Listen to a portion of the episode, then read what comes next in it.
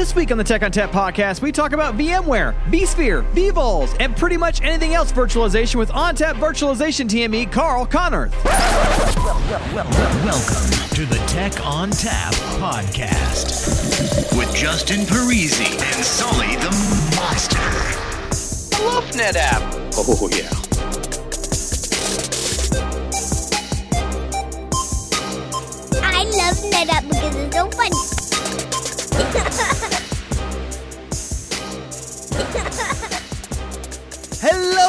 Welcome to the Tech ONTAP podcast. My name is Justin Parisi. I'm here in the studio and it's just me. I don't know where Andrew is.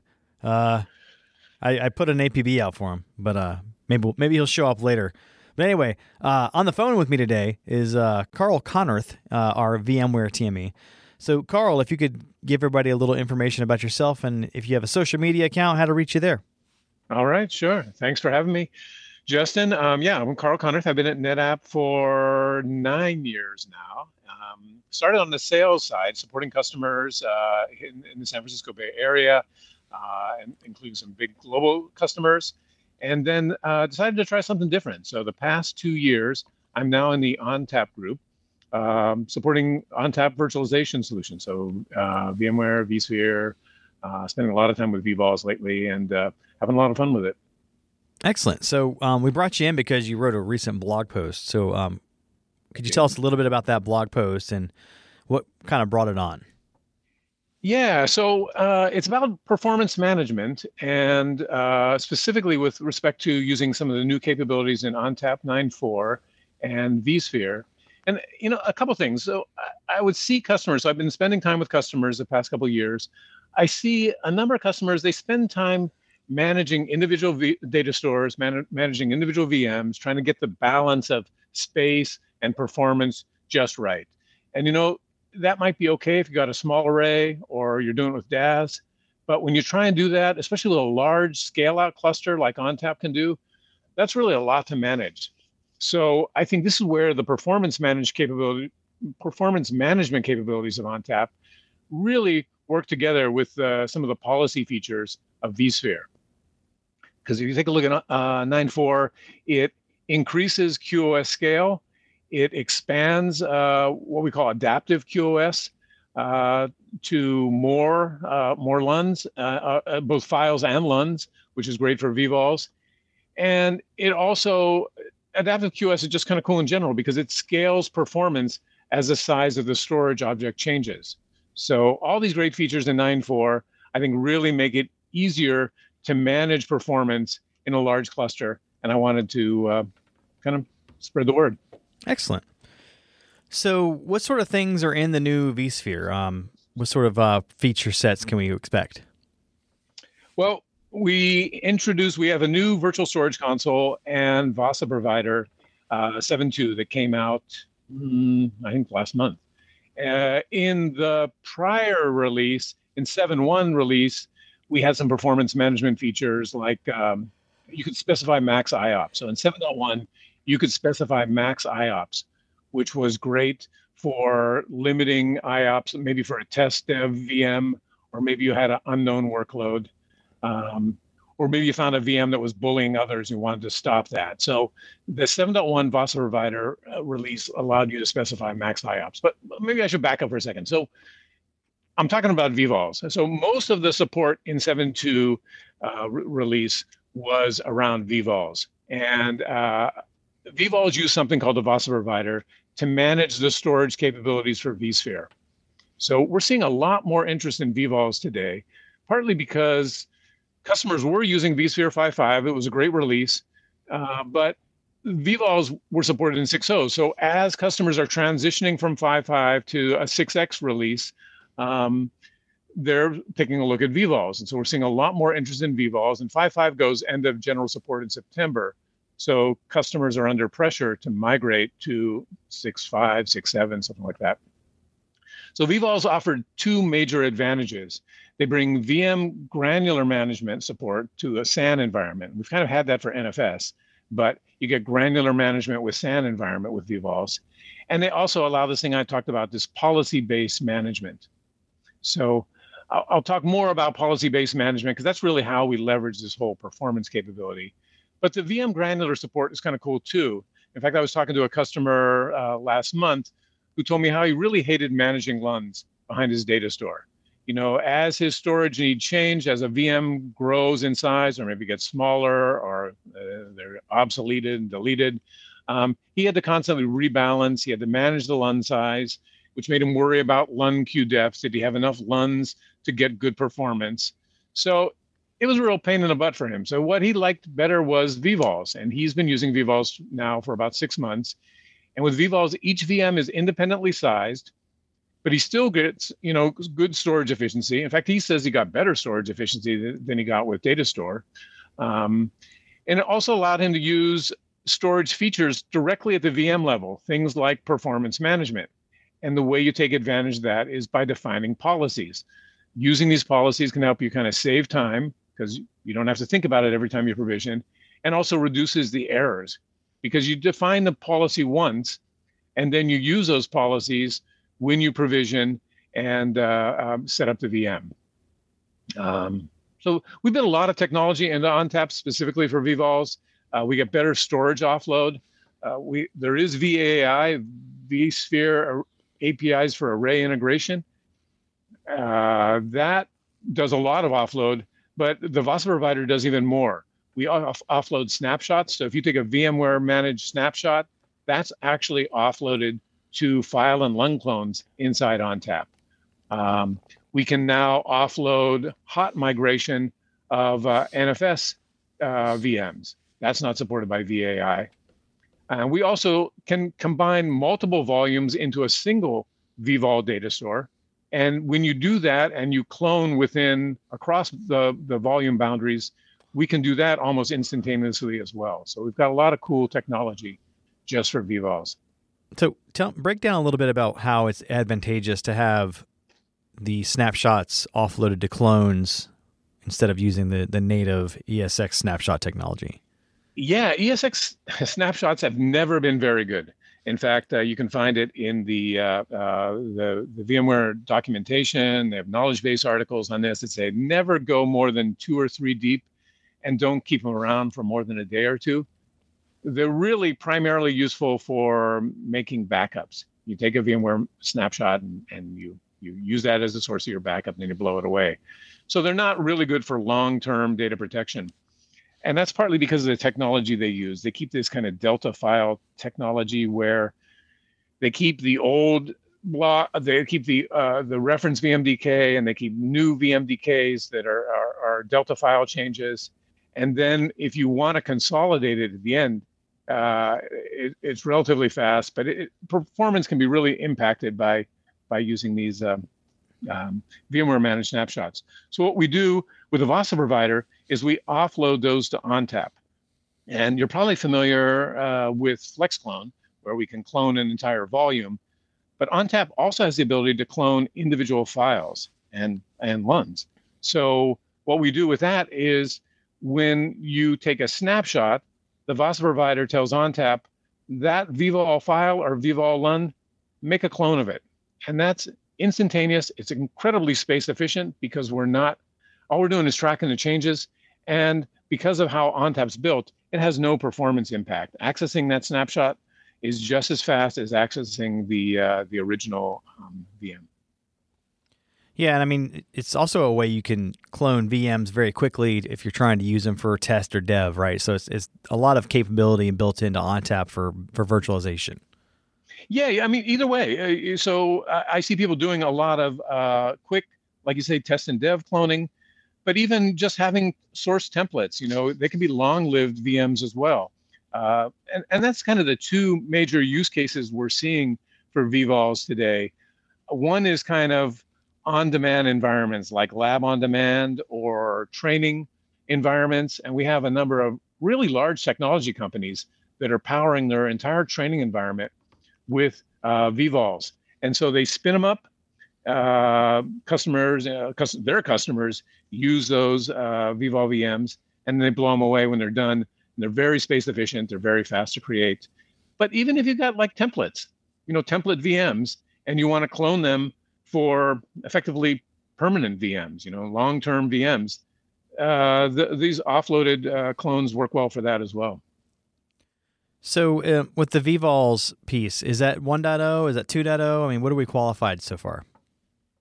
So it's it's a little confusing because there's the vVol uh, uh, spec is is is 2.0, but it's using the VASA API 3.0 spec. But yeah, we, we support the the vVol 2.0, which is the latest from VMware. Uh, I think that came in the VASA Provider 7.1 and later. Oh, okay, so 2.0 is already in there. What ONTAP Yeah. version did we start that? Uh, that would probably work. Well, uh, VASA Provider will work with multiple releases. So that probably goes back. I have to take a look, but it probably goes back to like 9.1 or 9.2. Okay, so all the qualifications been done and everything. Yeah. So uh, we've had vVol support for a while. So I mean, all the way back to 1.0. Why is it all of a sudden picking up? I mean, it didn't seem to be doing so well for a while there. Now it seems to be doing better. So what is the reasoning behind that? Yeah, well, it's mostly I think uh, the change in releases, the fact that customers were on vSphere 5.5 um, that didn't support vVols. So as they're moving to 6.5 or 6.7, we're seeing more and more interest in 6.7 um, the past couple months. Um, now vVols are feasible. So I think I think that's the main reason. You know, if you've got a large production environment, you're not going to change it very often. So when you have this opportunity to do a significant upgrade, you're going to look at well, should we take a different approach?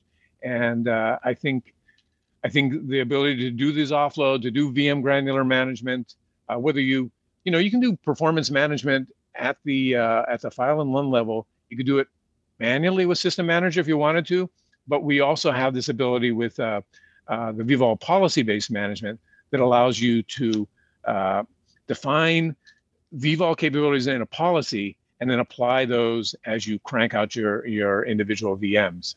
So, um, uh, and we have some other capabilities that we take advantage of uh, for that as well. ONTAP's had this thing called application data management, and you might have seen this if you use System Manager. Uh, in System Manager, there's a feature called uh, application provisioning, and we've supported that for a number of releases. And it uses this capability called application data management. It tries to put the uh, in, in the case of uh, System Manager, it'll provision a volume or a data store on a cluster node that has available space capacity as well as performance capacity. So we're looking at performance headroom in ONTAP on all the nodes, and we try and place that volume or data store on the node that you know is best suited for that, that has that can meet all the requirements, including this headroom. So now with a VASA provider, so the VASA provider we released last month, uh, 7.2, does this for vVols. So it uses the same application data management capabilities and this what we call balance placement to place the individual vVol, the, the basically the VM. It'll place it based on the policy, based on uh, volume available space, and based on that performance capacity. So it finds the best location for your individual vVols. And then once it finds that location, it's going to try and make sure the performance stays consistent and, and stays in compliance with, with your requirements by either setting max IOPS, like I, I mentioned we could do with 7.1, or another new feature in 7.2, which is storage service level. So storage service level goes beyond max IOPS to set both a floor or a minimum service level, as well as a ceiling or maximum service level. So we do that with some, that adaptive QoS, and we can support uh, up to three service levels on all flash AFF platforms and one for FAS. And so this allows you to define a service level and then you can change it later. And if you want to change it by policy, you can do that. You change the policy, and ONTAP will try and change all the individual vVols if they can, or in some cases, it will automatically migrate the vVol to another volume that can uh, satisfy the policy. Or in some cases, you might need to manually migrate the vVol. But um, we're continuing to work on that to make it more seamless and automatic. Yeah, and you touched on it earlier that this is you're able to do this all the way down to the virtual machine level. Yeah. So yeah. um, not just the volume level, not just the data store, but you know granularity is is key here. Uh, and with newer versions of ONTAP, you get lots more objects too. I think they increased the, the limit to like was it twelve thousand? 40,000, I think. 40, yeah, 40,000. forty thousand. Yeah. Yeah. yeah, So a lot more objects. So you know you got a lot to work with within an ONTAP cluster. Right. And uh, the, this automatic capability to set the vVol performance levels um, is something that uh, works really great for dev test. You just define your policy. In fact, uh, in my uh, video I did at Insight last year, I set it and I made the default policy basically the, the limited performance so that even if a, a VM administrator went in and wasn't sure what they were doing and configured it, they would be constrained if they didn't override and pick a policy that was, for example, for production VMs. Absolutely. So, what about with what about backups? I mean, what are we doing for backups? Is anything new in, in virtual or in vSphere, or you know, what what sort of ways can we back up our VMs? Well, from a, from a from a NetApp tool point of view, we continue to enhance Snap Center. So I think Snap Center 4.0 came out, and it added some additional capabilities for um, backup. But it's our, really our full featured backup solution for VMware vSphere. And it's it's probably of all the Snap Center modules, it's probably our most widely used by customers. Um, if you're familiar, if you go way back with uh, uh, NetApp and vSphere, and we do, we, we, we go way back to 15 years ago, we started working with VMware. We've always had capability for backup. Originally, it was built into the virtual storage console. It had some backup and restore capabilities. It used a Snap Manager for virtual infrastructure uh, license, but uh, it had the capability to do backup inside it. But in the past couple years, we've been moving that to a common backup solution called Snap Center. So instead of all the different Snap managers, we have a single Snap Center, a common uh, database server, and then individual plugins for the user interface for different applications. So you can get a plugin for Oracle, you can get a plugin for SQL Server, uh, and we have a plugin for VMware vSphere. So, uh, in fact, I was wrong. It's actually 4.1 is the most recent release, and um, I think it's available. If it's not available now, it's going to be available shortly. Uh, and uh, we continue to expand the capabilities. You can back up virtual machines. You can back up VM, individual VMDKs or data stores. You can then obviously restore them.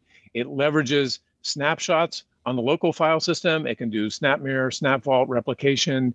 It uses some advanced capabilities like single file snap restore to bring back individual VMDKs from primary and secondary snapshot copies. Um, it's got it'll it'll scan your environment and say these VMs are protected, but these VMs are not protected, so you can get an idea of what uh, what you might need to add backup to. Um, just a real full featured capability. So that's that's the NetApp solution for backup of your uh, your vSphere environment. But we also have really strong partners, and in fact, for for vVols, we recommend two of our partners, um, Commvault, as well as uh, Veeam, and they both have uh, solutions for vVol backup that. Um, uh, they actually leverage some uh, vSphere APIs like VADP to back those up and uh, uh, make sure they're protected. Yeah, and they also leverage the storage system itself and ONTAP to kind of offload tasks. So similar to what you were talking about with the cloning, uh, they'll actually integrate with that pretty easily. Yeah, yeah, and Snap Center does a great job with that, and and even uh, Commvault and Veeam do use that for um, uh, for their traditional data store backups. But when it comes to vVols today, most most customers are uh, most of our, our, backup partners are using uh, VADP, which is a more of a streaming backup. Okay, Excellent. So, what if I don't have vVols and I'm not ready to migrate to those yet? How can I still get my performance management capabilities? You yeah, you you still can. So there are a couple different ways you could do it. One is you could manually assign QoS to a volume or even an individual file or LUN using System Manager, or you know, if you like the command line, you can do that at the command line. You can set QoS, um, but you can also do it by policy, which is kind of cool. So you can do it manually, but if you create a policy, you can set that for a traditional data store as well as vVol data stores. So to do that, you need to enable the VASA provider, but we've made that a lot simpler for you because uh, uh, with the 7X releases, it's a unified appliance. So you get the virtual storage console, you get the VASA provider, and you get the uh, uh storage replication adapter, uh, which works with uh, VMware SRM. It's all in a single appliance. So there's no there's single installation. There's not you don't even need a, a Windows uh, uh, license for it. It's a single uh, Linux OVA that you just put on your vSphere environment, power it up, specify a little bit of configuration, and then you can enable one or more of those three capabilities. And so to do performance management by policy for your traditional data stores, you'll uh, you'll need to enable the VASA provider. So it's really just a checkbox, and then you log out and uh, log back into vCenter, and and then you create a storage capability profile, uh, which is basically says this is what my storage supports, and that's where you can set max IOPS. For example, you can say I want to limit all VMs that use this policy, uh, or in this case, data stores. I want to limit all data stores that use this policy to uh, no more than 5,000 IOPS. Then you use that storage capability profile with the VSC when you provision a data store. And VS, VSC will talk to ONTAP and set QoS on it for you automatically. So it can do that for max IOPS. It doesn't do the service levels though. If you want to use QoS service levels, you need to uh, that that's a unique capability for vVols. Cool. Sounds like there's a lot of uh, potential for vVols, but if you're not ready to go there, you you still have options. Yeah, and the cool thing about policies is it lets you separate the storage tasks from your VM tasks. So you create the policies once, and then you use them to create your VMs. So, I mean, it's great if you've actually got separate teams. You know, some some of the larger enterprise customers might have a storage team and a separate virtualization team. But even if you are on the same team, and I've talked to more and more customers that are consolidating this function to kind of generalists, where a single administrator will manage the storage, manage the VMs, and um, and do that all uh, uh, on the same team. By having predefined policies, it's going to save you time and it's really going to help you reduce mistakes. So it works whether you've got uh, uh, different teams or, or a single team. So, what else do we have to expect uh, that's new with v- the vSphere tool set? I mean, do, we have support for new file systems or you know new protocol types? We do. So uh, VSC added support for automatic provisioning of NFS uh, version 4.1 for traditional data stores. So um, this is something that was supported before, and we tested it, and and uh, uh, our VAI plugin supported it. Um, but now you can provision it directly inside uh, vCenter with the virtual storage console. So, uh, and in fact, when you go to provision, it's a little brash in that it lists 4.1 as a default. So, you know, unless you're using 4.1, uh, I, I would recommend change it to version 3, which is more commonly used by our customers. Um, but uh, it's it's right there when you provision a data store. It's going to say which which version of NFS you want to use. Um, so that's the NFS side. On the SAN side, we now also support uh, VMware's VMFS 6. So VMFS 6, uh, one of the biggest things it does for uh, uh, shared storage arrays is it does a better job with space reclamation. So it'll do automatic reclamation of blocks that are no longer used. So it basically wakes up on a regular basis. I think it's something like every 12 hours, it wakes up and it goes through and says, are there files in the, the VMFS file system that are no longer being used? And I can tell the array that it, it can free up those blocks. So um, I think it does a better job because uh, prior to this, we really recommended you do it manually. There was automatic support in an earlier vSphere release, but due to problems with it, we recommended not using it. This one works a lot better, although I still hear from my friends and support that it's not perfect, um, but it, it, does work a lot better. So um, those are some of the new protocol capabilities. Um, the VASA provider itself, remember that's the part that you need for vVols. It's now tested and supported with Metro cluster configurations. So um, if you really need highly available storage, you can use vVols with them as well. And uh, speaking of availability, we've also built more HA support into the appliance itself. Uh, it has a watchdog. So if it sees critical processes fail or the internal database that it uses fail, it'll automatically restart those. So it has some resilience built into the, the appliance. Uh, and then if you want high availability for the appliance, you can use the same VMware HA or fault tolerance features that you'd use for your applications. So uh, HA basically just makes sure that if if if the VASA provider VM were to fail, it'll restart it on another ESXi host uh, fault tolerance basically keeps them in sync. But we we test and certify those uh, with the virtual storage console. Oh, oh, oh, one more thing on the VASA provider is we've updated the storage capabilities that it supports. So I mentioned all the performance management capabilities. Those are kind of, I, I think, probably the, the most exciting. But we now support specification of a NetApp volume encryption. So if you've got NVE enabled, um, I think it'll actually even enable it on a volume if you've if you've already configured uh, uh, volume encryption. So you can specify that in your policy, and you can also specify fabric pool tiering in your policy.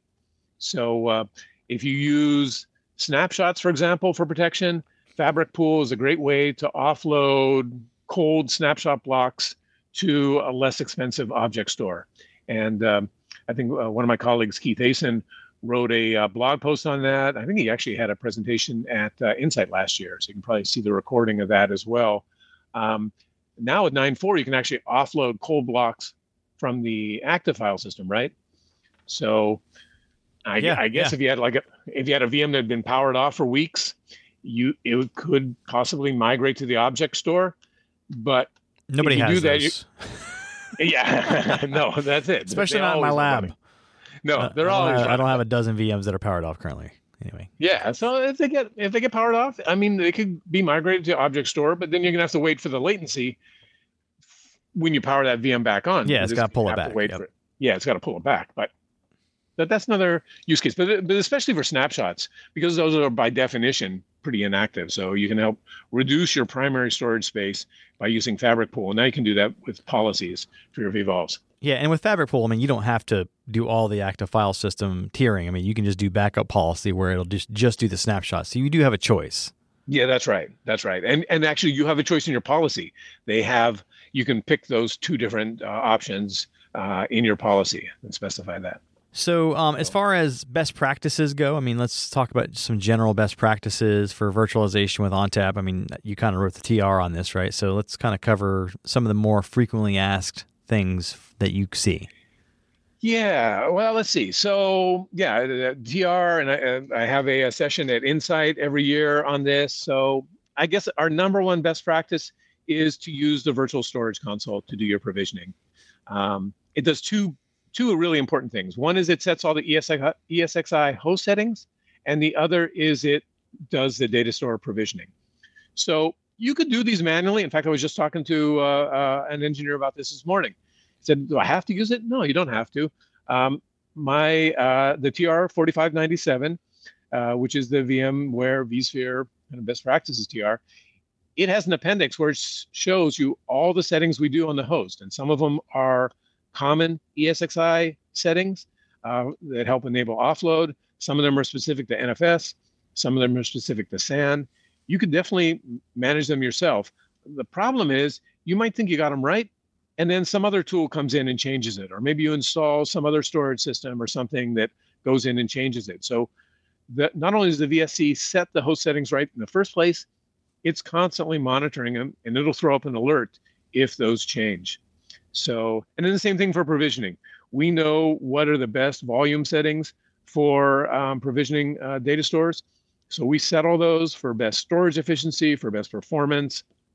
So uh, using the virtual storage console is our best practice. And we actually did a, uh, uh, a study uh, a, a year or two ago where we looked at all the support cases coming in and we said, you know, about three fourths of those support cases probably would have been avoided because they were related to incorrect settings. So if people had just used the VSC and done the, the correct settings, they would have avoided a lot of uh, uh, support cases. So that's our number one. Um, and you get other cool things with it. You get there's it's got a new performance dashboard. You can get performance reports for your VMs.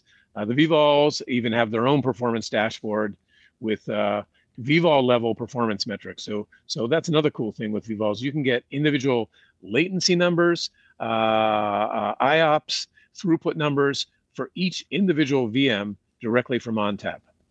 So so that's our tools. Another question I get a lot is, well, how many data stores do I need? I'm setting up a new vSphere environment. Should I go with one big one or a bunch of small ones? So, you know, it varies, but as a general rule of thumb, to get the most out of ONTAP and the, the hardware resources of ONTAP, because really ONTAP's built for multiple workloads. It's not built just for a single workload. You can use it for that, but it's really built for multiple workloads. And so we generally recommend four, uh, at least four data stores on an ONTAP uh, system. Uh, if, if the workload's really light, you could probably get by with one. But if you if you have a fair bit of workload, it's better to spread it out across multiple multiple volumes, and, and that's true of ONTAP in general, right? That you would recommend that to um, traditional NFS customers or other customers. So, um, and th- there used to be concern that, well, gee, if I spread it out over multiple volumes, I'm not going to get the best storage efficiency because it used to be we would only do uh, deduplication by volume. But in recent releases, we now do deduplication at the aggregate level. So that's no longer a problem. And then when people say, well, okay, so I need multiple data stores, what's the optimum size? Uh, based on our experience with lots and lots of customers, and I talk to the field experts on a regular basis, the sweet spot is really around four to eight terabytes. Um, you can go larger, and I've got customers who go all the way up to the, the maximum volume size, which right now is 100 terabytes. Um, but you know, for protecting that, for doing backup, for doing snapshots and replication, and and all those capabilities that we we support, really the sweet spot is is is smaller, around four to eight terabytes. So, um, and and then we also recommend that you enable uh, auto size. Uh, it used to, in old days, we called it auto grow, but in um, in, a, in more recent releases, we support the ability to shrink the data store as well. And so some of our field experts feel this is really important so that as the data store grows, and I think the default threshold is somewhere around uh, um, uh, 80%, once it reaches that threshold where use space reaches 80%, it'll begin to grow the volume automatically. And you can set limits on that. You can say, I don't want it to grow more than 120%. I think that's the default as well. Um, but this will ensure that you don't run out of space. The volume will continue to grow uh, as needed.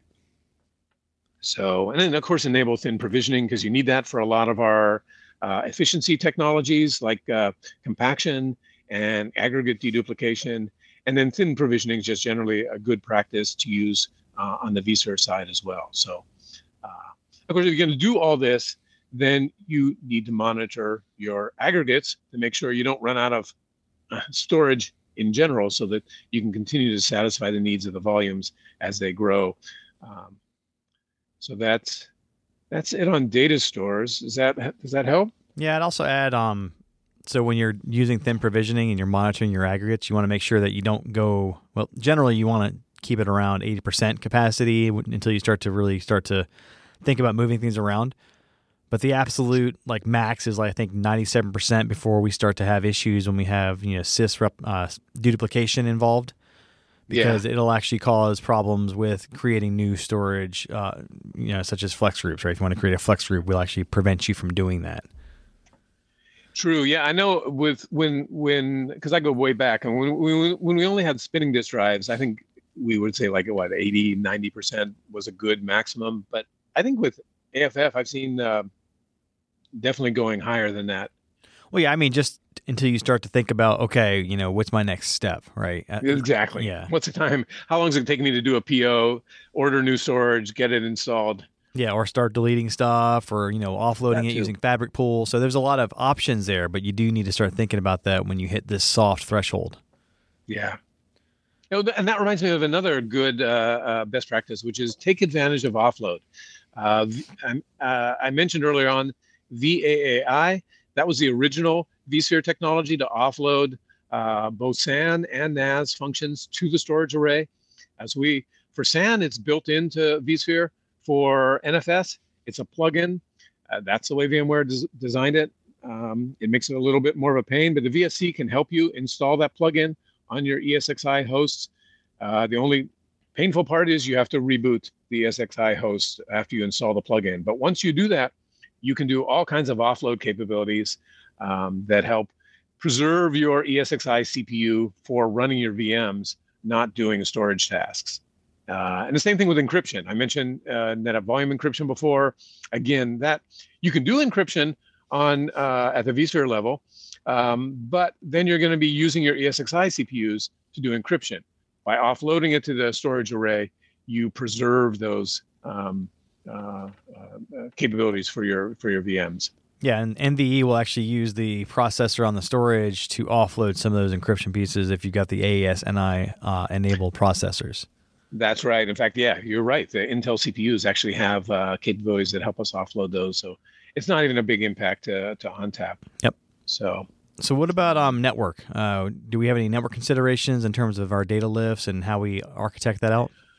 Data LIFs. Oh, that was the one I was going to bring up next, which was uh, data LIFs. In the past, there were some uh, recommendations from NetApp uh, where we said you might want to consider a LIF per data store.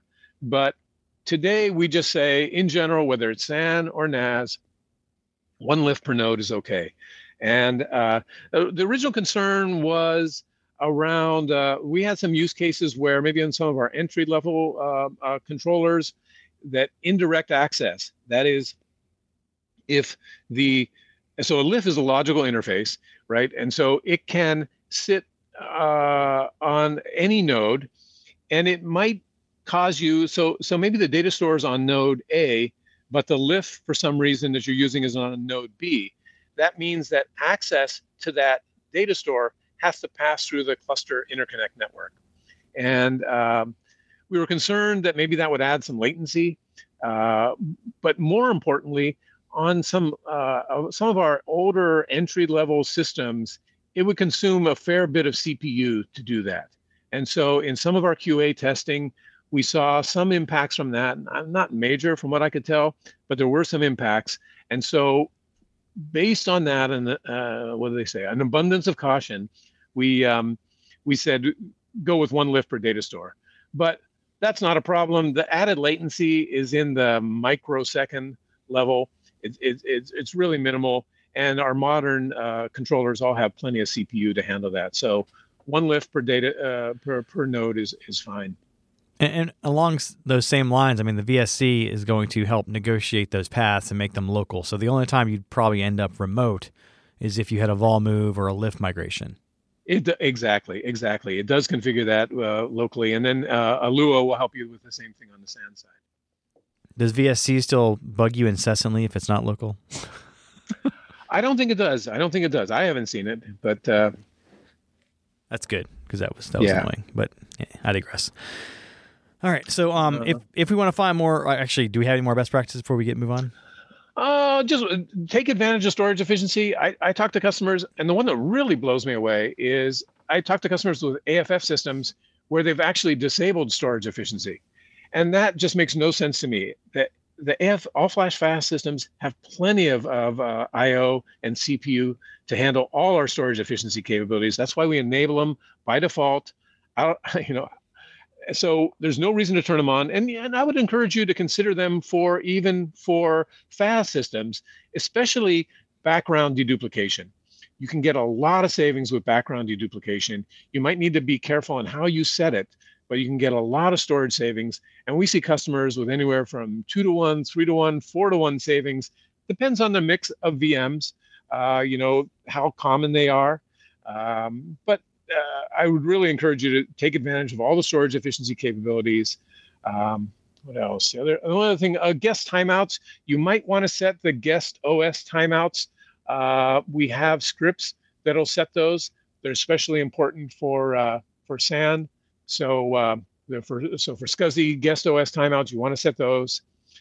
Um, and then uh, definitely consider all flash FAS. You know, if you're upgrading, I would encourage you. It just the the the performance of the controllers, the I/O ability of the SSDs, just really can help you avoid a lot of performance problems. It with with the storage efficiency it enables, it really um, it's it just a great choice. I have a number of customers who are just so happy that they made the choice to go with AFF.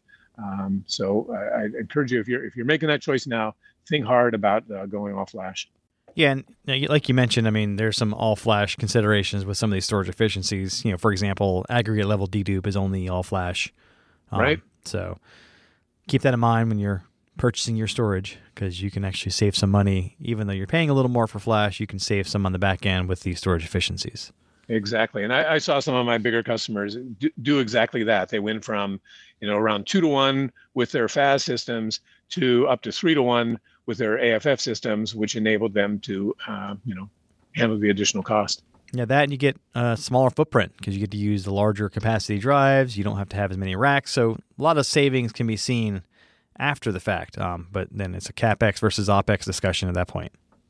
Oh yeah, and power and cooling. I remember standing in the data centers realizing these disk drives put out a lot of heat. The but when I was did, freezing in yeah. the data center, that was the place to go to warm up. Was Yeah. stand behind the rack of uh, all the spinning drives. Yeah. Yep. All right. So if we want to find more information about VMware best practices or what's new in vSphere uh, 7.2, where would we find that? Yeah, so um, a couple of things. So there are a couple of blog entries that I think should be available shortly. Uh, so take a look at blog.netapp.com um, and look for uh, vVols and and and and uh, vSphere. You should be able to find those. I just published a major update to the vVol technical report. So I mentioned uh, TR 4597. That's our general vSphere technical report. I updated that in February of this year. Um, but this VVOL technical report is TR 4400, and I did a complete rewrite on this one. The, I guess it was right for the times. The, the, the previous version was published in 2015, and back then it was more about introducing people to VVOLs and step by step, here's how you use them. I changed that. I, I focus now on use cases, uh, best practices. I had a whole bunch of best practices on VVOLs, I had some troubleshooting information. Uh, it goes into a lot of detail on performance management that I mentioned, uh, and also has an appendix on data protection, so doing backup with Veeam and Commvault. So um, uh, I'll be at VMworld this year, so that's going to be in uh, Las Vegas at the end of August. I'll pre- be presenting some of this in our booth, so if you guys are there, um, feel free to come come to the booth and talk to me. Uh, I also have three sessions lined up for Insight. That's our NetApp conference uh, later this year, I think in October in Las Vegas again, and uh, December in Barcelona. And uh, at Insight, I'm especially excited because I'm going to be talking about a major business software customer of ours who powers their entire private cloud with ONTAP vVols. They've got like over a petabyte of storage, thousands and thousands of vVols on more than 100 uh, ONTAP nodes. So it's really cool, and I hope to share some of that uh, uh, details with you. Uh, other than that, I'm happy to chat with folks. My email is open door. It's my last name, so Konnerth, K O N N E R T H, at netapp.com. And also on the Twitter at uh, at sign Konnerth. So um, I don't tweet that much about storage there. I mo- mostly tweet about beer, but um, but you know, Are they, are, are they not the same? Yeah. So, On uh, tap, longboard, Love to hear from you guys. Yep, Kingfisher. longboard. You got it. uh, Rolling Rock. Anyway, uh, so yeah, uh, excellent. So a lot of good information there. A lot of good places to find that information as well. Um, And nice teaser there for Insight. If you want to find the Insight sessions, they are currently not out yet. But if you want to find them, you can just look for Karl's name when you do your sign up. Yep. And I'm sure Karl will have a blog or some sort of uh, information later on telling you what the exact session numbers are if you if you so are inclined to look I- for that. that is a great idea. I will definitely do that. Yeah, I usually Write do that every year. Usually write Okay, up a blog, say, hey, this is where I'll be. Yep. I will be there. All right, that music tells me it's time to go. If you'd like to get in touch with us, send us an email to podcast at netapp.com or send us a tweet at netapp. As always, if you'd like to subscribe, find us on iTunes, SoundCloud, and Stitcher or via techontappodcast.com. If you like the show today, leave us a review. On behalf of the entire Tech ONTAP podcast team, I'd like to thank Karl Konnerth for joining us today. As always, thanks for listening. Oh, yeah.